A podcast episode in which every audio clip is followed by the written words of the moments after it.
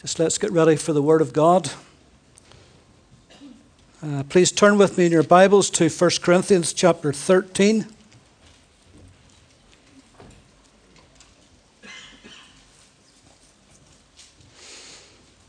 Very familiar chapter, of course, but I just want to uh, pick out one verse, verse 11.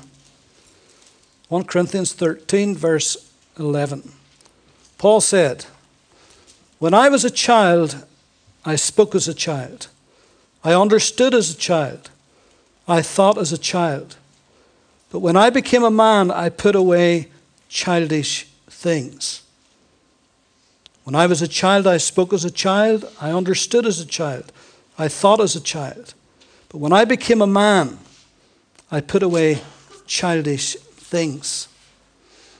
There are many things that are endearing about children their cuteness, playfulness, their naivety, their helplessness, their utter dependence on others, having to help them and to meet their needs. And of course, their seemingly endless curiosity. They've got a thousand questions to ask. All these things and more we make allowances and we tolerate because we know that it's simply just a stage that they're going through and they will go through. It's just a natural part of growing up. However, there will come a day whenever we will not be so accommodating. Because growing up, of course, is going on to maturity, putting away, Paul says, childish things. Comes a day when bottle feeding is over, potty training is finished, the stabilizers are off the bicycle, kindergarten is over, school has begun, college, university beckons, a career is taken, then perhaps marriage, and then who knows, maybe children of their own. Now, it's tragic when someone has reached the age of maturity but yet has never grown out of childishness.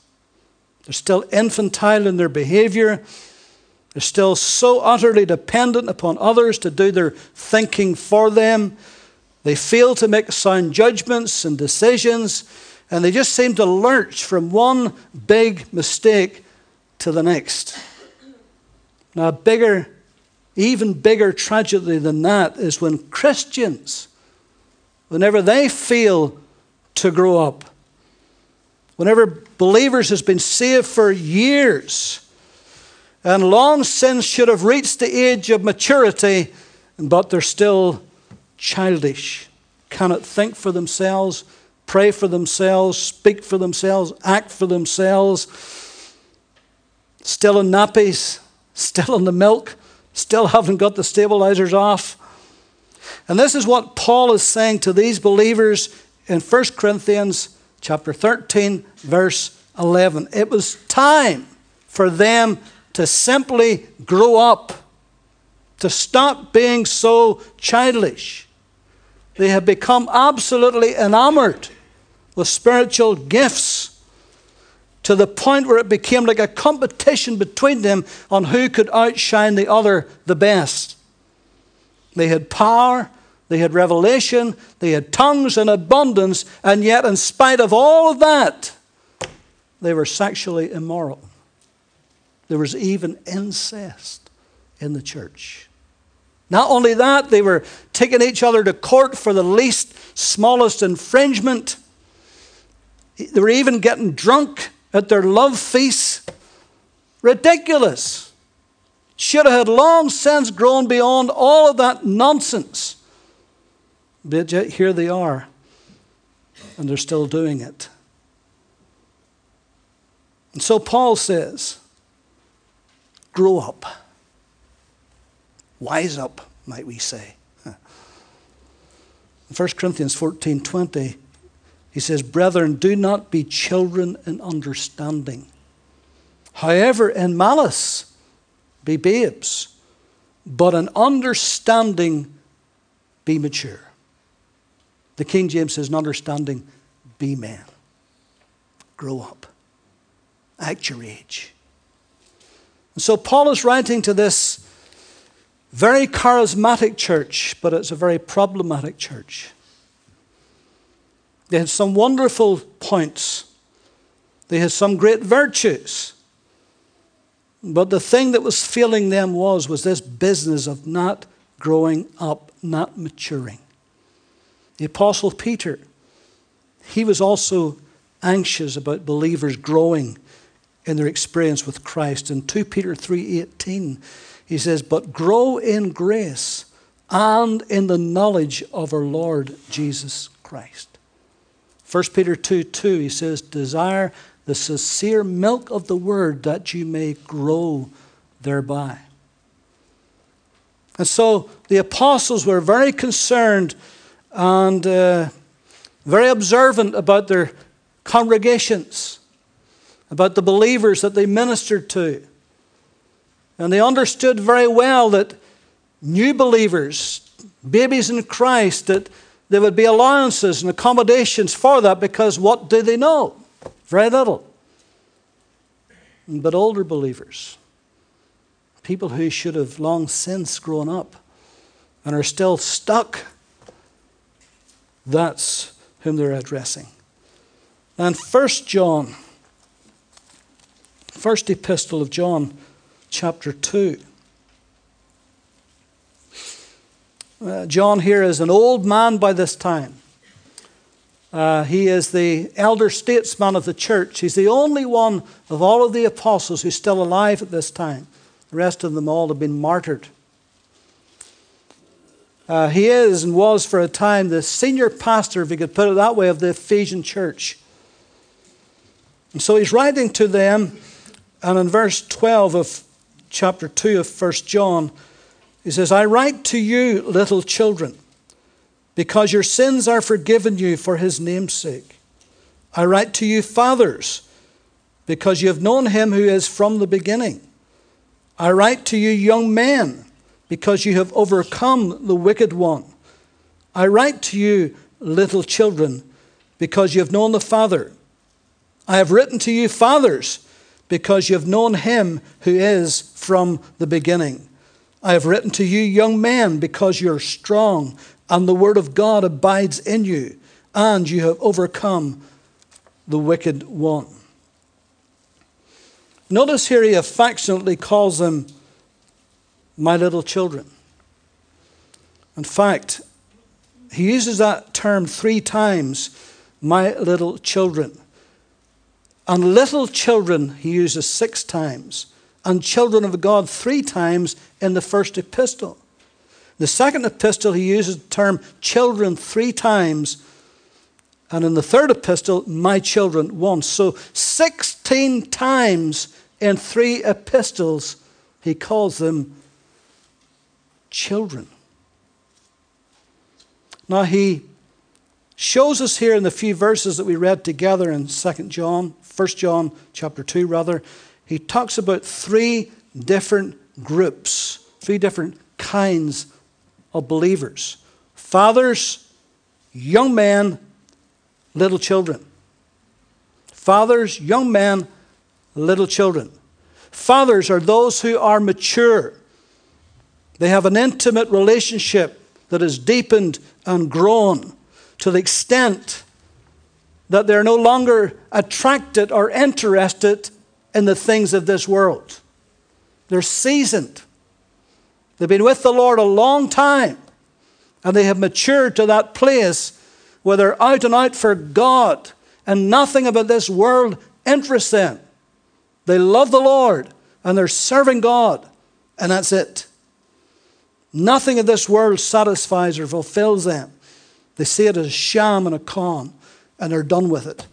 Those are the fathers. The young men are those who are not quite mature, but they're getting there. They're maturing in the Word of God. They're growing stronger because they're allowing the Word of God to abide within them. Sure, they have battles. Sure, they have struggles with the world around them, but they're overcoming These believe that the Word of God is the sword of the Spirit.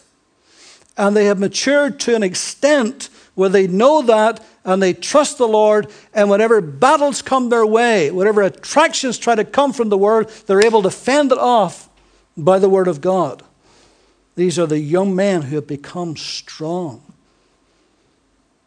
And then there are the little children, those who are still immature, those who are only half grown, those who have been stunted in their growth. Now, it's interesting that John uses a different word for children here in verse 13 than he uses in verse 12. In verse 12, when he starts off, the word he refers to as little children means those who are born into the family of God. So that's all believers. Now, being an old senior man, of course, it would be quite natural for him to look at all of the church's believers and call them all little children. And that's how he started off addressing them. But by the time he goes on, when he uses this word again, it's a different word he uses. Because the word in verse 13, little children, means those who are not mature. They are immature. They're only half grown. They're stunted in their spiritual development. They know God as their Father, okay, but not as deeply or as maturely as the fathers and the young men. Are you still with me? And so that's the three different types of growth, uh, groups. Now, the sad truth is that there's far, far too many believers who are still stuck in the little children group who hasn't moved on to maturity, who's not even at the young men stage. They should at least be at that stage, but they're not. Their attachment to the world, I'm afraid, is still strong. They're spiritually stunted because they still want to play with the toys of this world. And that's why John goes on to say in that very chapter, 1 John 2, when you read on a little bit in verse 15, he says, Do not love the world or the things in the world. If any loves the world, the love of the Father is not in him. For all that is in the world, the lust of the flesh, the lust of the eyes, the pride of life, is not of the Father, but is of the world. And the world is passing away, and the lust of it, the desire of it. But he who does the will of God abides forever. And so there's reasons why believers sometimes get stuck at that little children stage and, and do not grow and mature in the things of God. Sometimes it's simply because they're worldly, they're carnal. They enjoy the world so much. It's such an attraction and a hold on. They come to church when it's convenient. They read the Bible or study the Word of God when they remember if they have time. They pray only in an emergency. And like little children, it's very hard to keep their attention. They have acquired the SAD syndrome, SAD, spiritual attention deficit. they live in a world that entertains them. TV, movies. By the way, let me say to you, Christian, you do not have to go and see the latest movie. You don't have to go and see it. It doesn't matter if the whole world's talking about it. You don't have to go and see it necessarily. Now, there's some movies, there's nothing wrong with them. But there's lots of movies that Christians go to, and there's plenty wrong with them. And they shouldn't be anywhere near them. And then they wonder why, when they come to church, they're bored out of their mind and they're as dead and as dried up because they spend so much time enamored with the world that spiritual things leave them cold and they get stunted in their spiritual growth. Paul writes to the Christians in Galatia. In Galatians 4:19 he says, "My little children, for whom I labor in birth again until Christ is formed in you." I would like to be present with you now and to change my tone, for I have doubts about you. Hmm. What was wrong with the Galatian church? Well, They'd come out of all of that religiosity of their upbringing and their past. They'd come into faith in Christ. But then they'd cooled. And there was a danger they were going to go back into that old religiosity. And Paul says, After all I've taught you, after how Christ has been formed in you, am I going to have to do that all over again? Am I going to have to go back to the drawing board?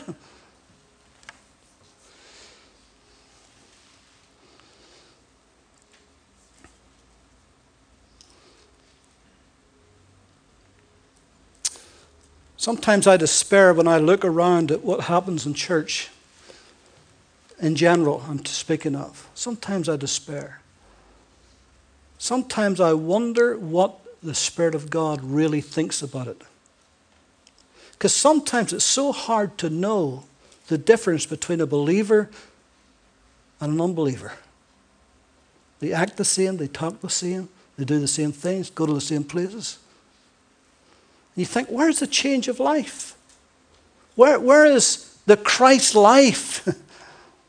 What's the difference? If we're no different than the world, there's something seriously wrong.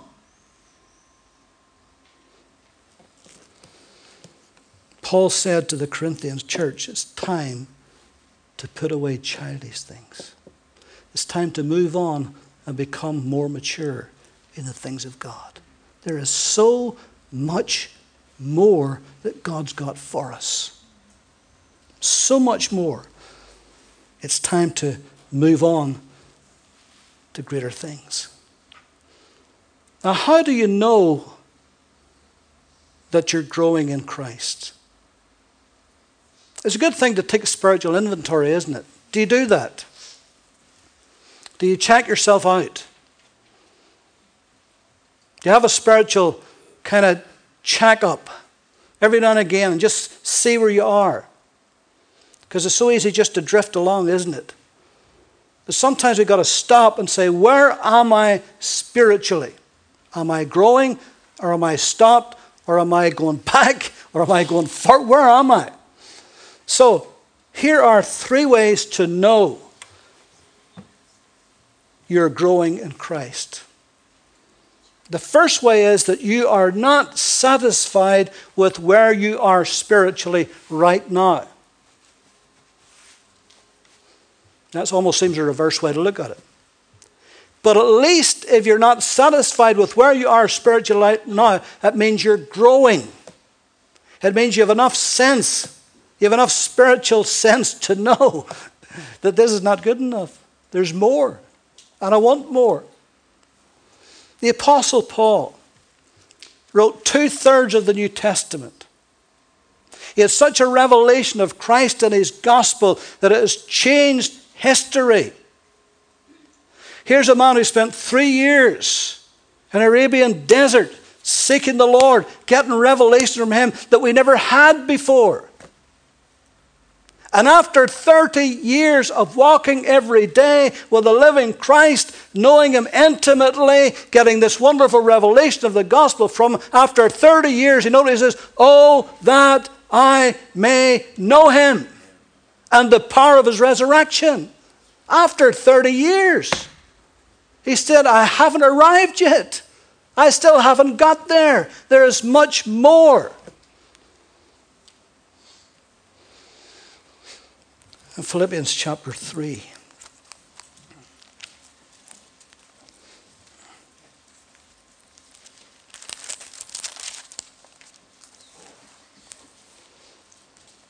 Verse 10 That I might know him and the power of his resurrection and the fellowship of his sufferings, being conformed to his death, if by any means I may attain to the resurrection from the dead. Listen to this not that I have already attained or am already perfected, but I press on. Now, there's a man who knows that there's more, that he hasn't fully attained everything. But I press on that I may lay hold of that for which Christ Jesus has also laid hold of me. Brethren, I do not count myself to have apprehended. But this one thing I do, forgetting those things which are behind and reaching forward to those things which are ahead, I press toward the goal for the prize of the upward call of God in Christ Jesus. Therefore, let us, as many as are mature, have this mind, and if in anything you think otherwise, God will reveal even this to you. Huh. But I press on. I've told you this several times before, but it bears repeating. The word he uses is dioko. Dioko. And he uses that word in another place. In Galatians chapter 1 and verse 13. And in Galatians chapter 1, verse 13, it's interesting the context he uses it. He's given his testimony. Verse 13 For you have heard of my former conduct in Judaism, how I persecuted the church of God beyond measure and tried to destroy it. How I persecuted, and he uses the same word, dioko. Dioko. Do you remember how he followed after Christians as far as Damascus in order to arrest them and to put them into prison? He says, I was so anti Christian. I was so energized to go and destroy the church. He says, I followed after it with a passion and with fervency to destroy it. Now he says, that same passion that same fervency, that same desire. Now that I am saved, I have that for Christ and to build up his church. Here's a man who's growing in the Lord. We've got to ask ourselves do we have the same passion, the same fervency as we had a month ago six months ago, a year ago, five years ago? Or somehow has it dissipated? Well, we can get it back. And we can grow. And we can go on. And we can mature. And so, three ways to know that you are growing in Christ. First of all, you're not satisfied with where you are spiritually. You realize there is more. Secondly, you are prepared to do something about it. It's one thing knowing it, it's another thing doing something about it. You've sat at base camp long enough, it's time to head for the summit. I was watching the news this past week. There is a break in the weather at Everest, and there was up to 150 climbers trying to get to the summit. And there's a time to be in base camp, but there's a time you've got to move out and move on and move up. Mountaineers, they, they dream of conquering Everest. They visualize it. It's in their thoughts every single day. They become desperate for it. It consumes them. But they know that it's going to take more than just wishful thinking, more than just dreaming about it. If they're going to get to the roof of the world, they've got to do something. And so they have to train, and they have to climb smaller mountains. And they have to read books about those who's already done it, their exploits, learn from them, be inspired, challenged. So they do all of that and more. But there comes a day when they have to get the kit on and they have to move out of base camp. And they got to take that first step to get up the mountain. They can't just live at base camp. They've got to join an expedition. They've got to move out and they've got to move up. And it's the same spiritually. I am sure that if I ask every single one of us in this house today who loves the Lord, do you want to grow more spiritually? I have no doubt that you'd put your hand up and say, Yes, I would. as I would. But let me ask you the question what are we going to do about it? It's a wish, it's a lovely thought. It would be great, marvelous. But there comes a point that's got to go beyond thinking about it, isn't it? You have to do something about it. You've got to take the first steps. So, how are you going to get from where you are to where you want to be to where you need to be? Are you prepared to do something about it? So, the third thing first thing, you're not satisfied with where you are spiritually. Second thing, you're prepared to do something about it. And the third thing, are you willing to change your lifestyle if necessary? Now, this gets right down to the nub of it. Now, we all know, and I know as much as any of you, if we really want to lose weight, changing our diet is the key, isn't it? Over the years, I don't know how much weight I have lost, and then I found it again. And then I lose it, and it keeps finding me. But I know this much if I'm going to lose it, I have to change something. I have to cut out something or cut down on something. Because if I keep the same regime I'm not going to lose an ounce. So, in order to lose, you've got to cut down or you've got to cut out. Simple, isn't it? Some things we're going to have to cut back on, some things we're going to have to cut out absolutely, completely. To grow spiritually, there's some things you're going to have to cut back on, and some things you're going to have to cut out completely. That may be okay for others. They may be able to handle it, get away with it, and still grow. But not you. It doesn't work for you. Others goes on a diet, works for them brilliantly. You go on it, you put weight on. How in the world does that work? And so there's some things others will do spiritually and cause them to grow. And you try to copy that and it doesn't work. You have to figure out what are the things that are stopping me growing in the Lord? Because I need to identify them, I need to cut them out. I need to go on a spiritual diet and cut them out. It's amazing the time that we fritter away. Five minutes in the Word, five hours on TV. That's not a healthy diet. Sure, it's not spiritually. When somebody goes on a physical diet, sometimes it takes a while depending on how heavy you are to begin with. But after a while, if you stick to it, after a while, not only do you notice it, but everybody around you notices it. Don't they? After a while, but I was talking to a wall there for a minute.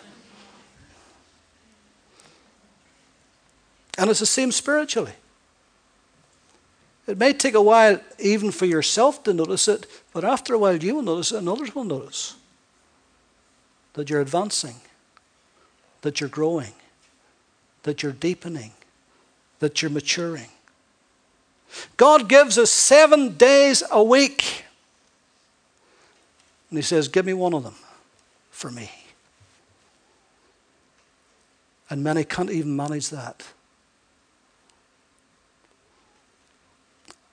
I nearly know who would be missing today because it's a hot day.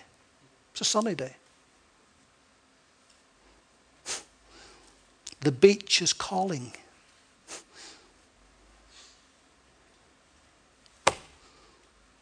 Sad, isn't it?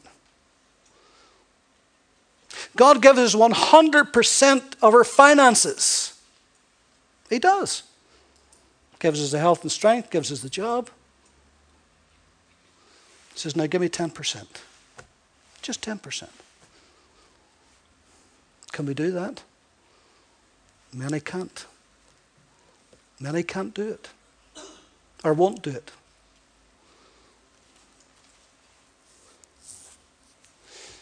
So, to grow spiritually is going to require some adjustments to our lifestyles. Some things we'll have to cut back on, some things we'll have to cut out completely. We'll have to examine and say, is that holding me back? In itself, it may be okay. It's not talking about some sin. I'm not talking about that. It could be legitimate things. And there's things we have to do that we can't cut back on. We have to look after our families, all the rest of it.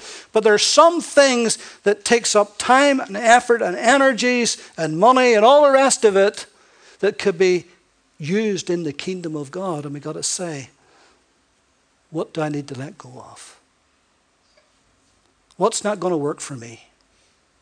If I keep doing this, I'm not going to grow spiritually. But if I start to cut back on that and cut that out, then I'll see a change in my life spiritually. Sometimes you just got to ask the hard questions.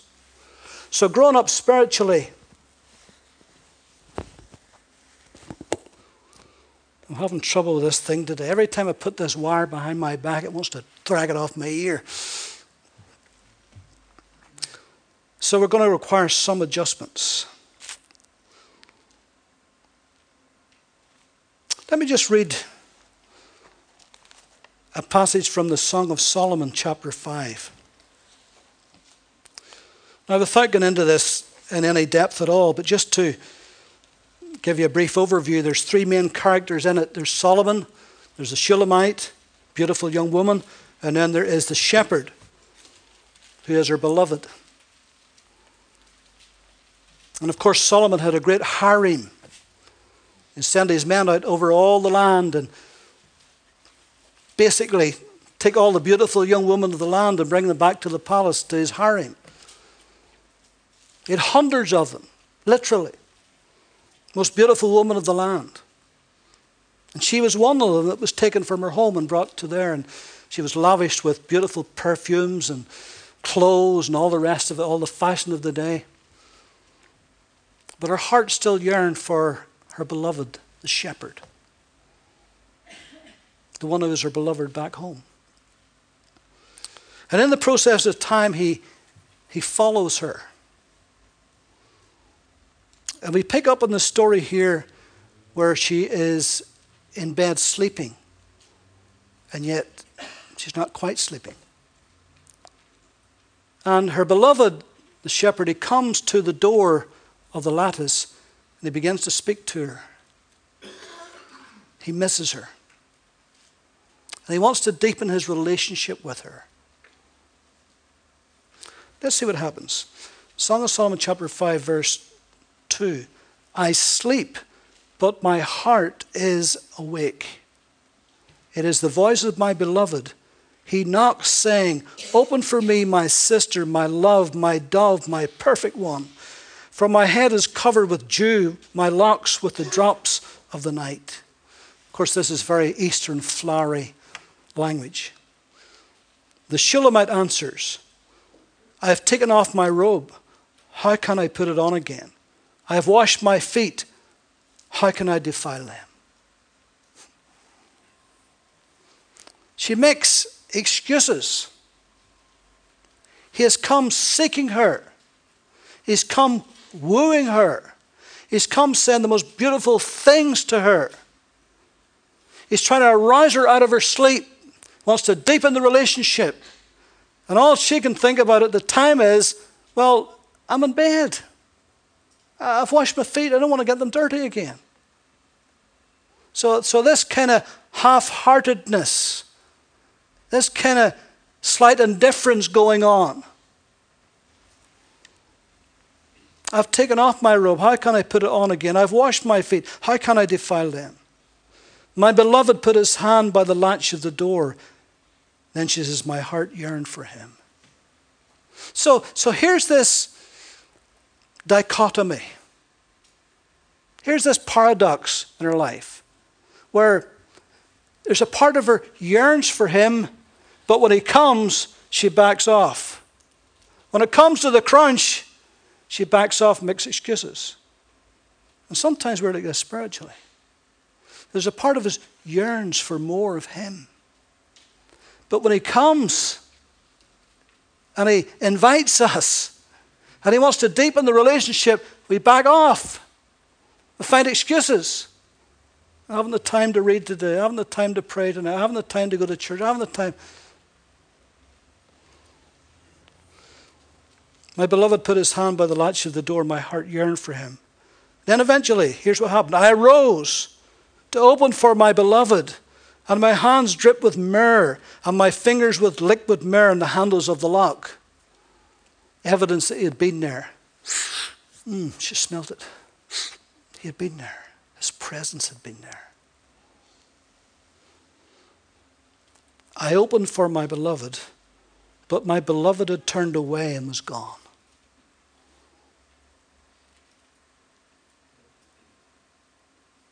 She lay a long time, wondering, deliberating, making excuses. Will I? Won't I? Until eventually, when she rose, he was gone. Now she's got a problem. I opened for my beloved, but my beloved had turned away and was gone. My heart leaped up when he spoke. I sought him, but I could not find him. I called him, but he gave me no answer. Ah, she's getting desperate now. She's lost his presence, and she knows it. He's not there, and she knows it. But now she wants him, and she gets desperate for him. And so she goes out into the city looking for him. The watchmen who were about the city found me. They struck me, they wounded me. The keepers of the walls, they took my veil from me. I charge you, O daughters of Jerusalem, if you find my beloved, will you tell him I am lovesick? Who are the daughters of Jerusalem? That is the rest of the harem. Her girlfriends that she knew, they knew her. So then the daughters of Jerusalem spoke to her and says, What is your beloved more than another beloved? What is so special about him? Why are you so upset? Why are you getting all uptight about this? Why are you so passionate about him now? What is your beloved more than any beloved? O fairest among women, what is your beloved more than another beloved that you so charge us?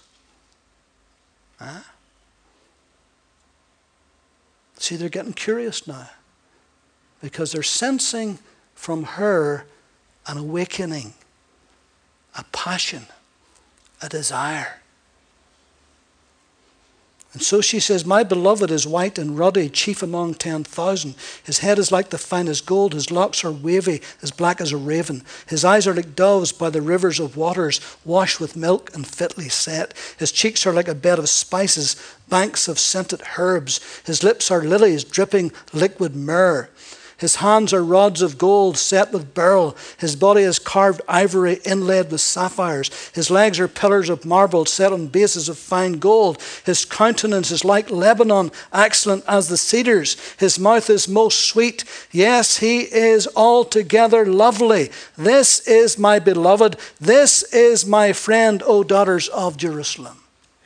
Huh. She's missing him now, and she's thinking about him. And the more she thinks about him, the more she misses him. And she's describing him in this beautiful, flowery Eastern language. But you know what? It's getting the attention of the daughters of Jerusalem. They had never seen anybody ever so talk about their beloved the way she's talking about hers.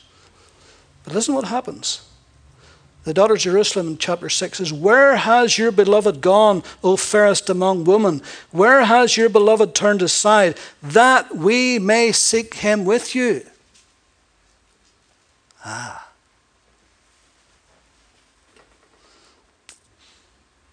Do you know when the unsaved is going to become interested in your Jesus? When you're as passionate about him as she is about her beloved.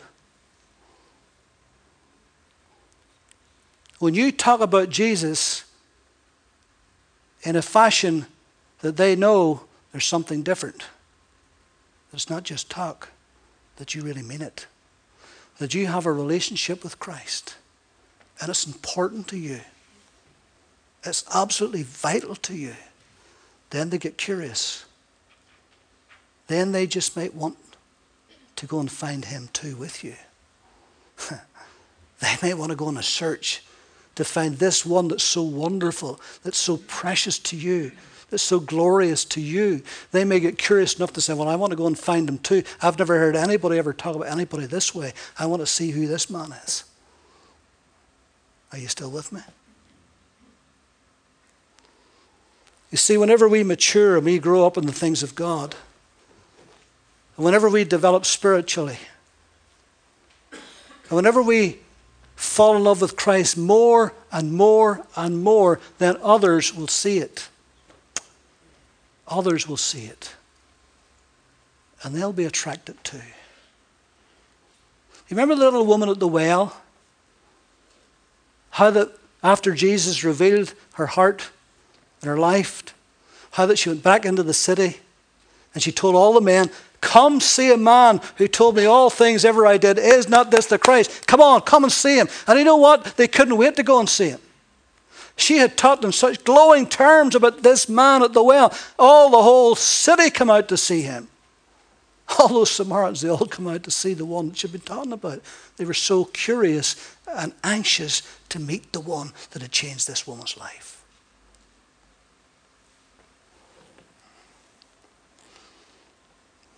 There's room for growth, isn't there? Hey, there's lots of room for growth in this life of mine. Lots. And I want to grow. And I want you to grow. Just as the Apostle Paul, the Apostle Peter, and the Apostle John all wanted the people of God to grow in grace and to grow in Christ and to grow in the knowledge of our Lord Jesus Christ, our Savior. And if we can grow together, there's no telling what we can accomplish in the kingdom of God if we grow together in Christ and we stop making excuses and putting things off and do it. Amen. Let's not be part time believers, let's be full time believers and get on fire for the Lord. And whenever we do that, then it'll attract others to us. Amen. Let's pray.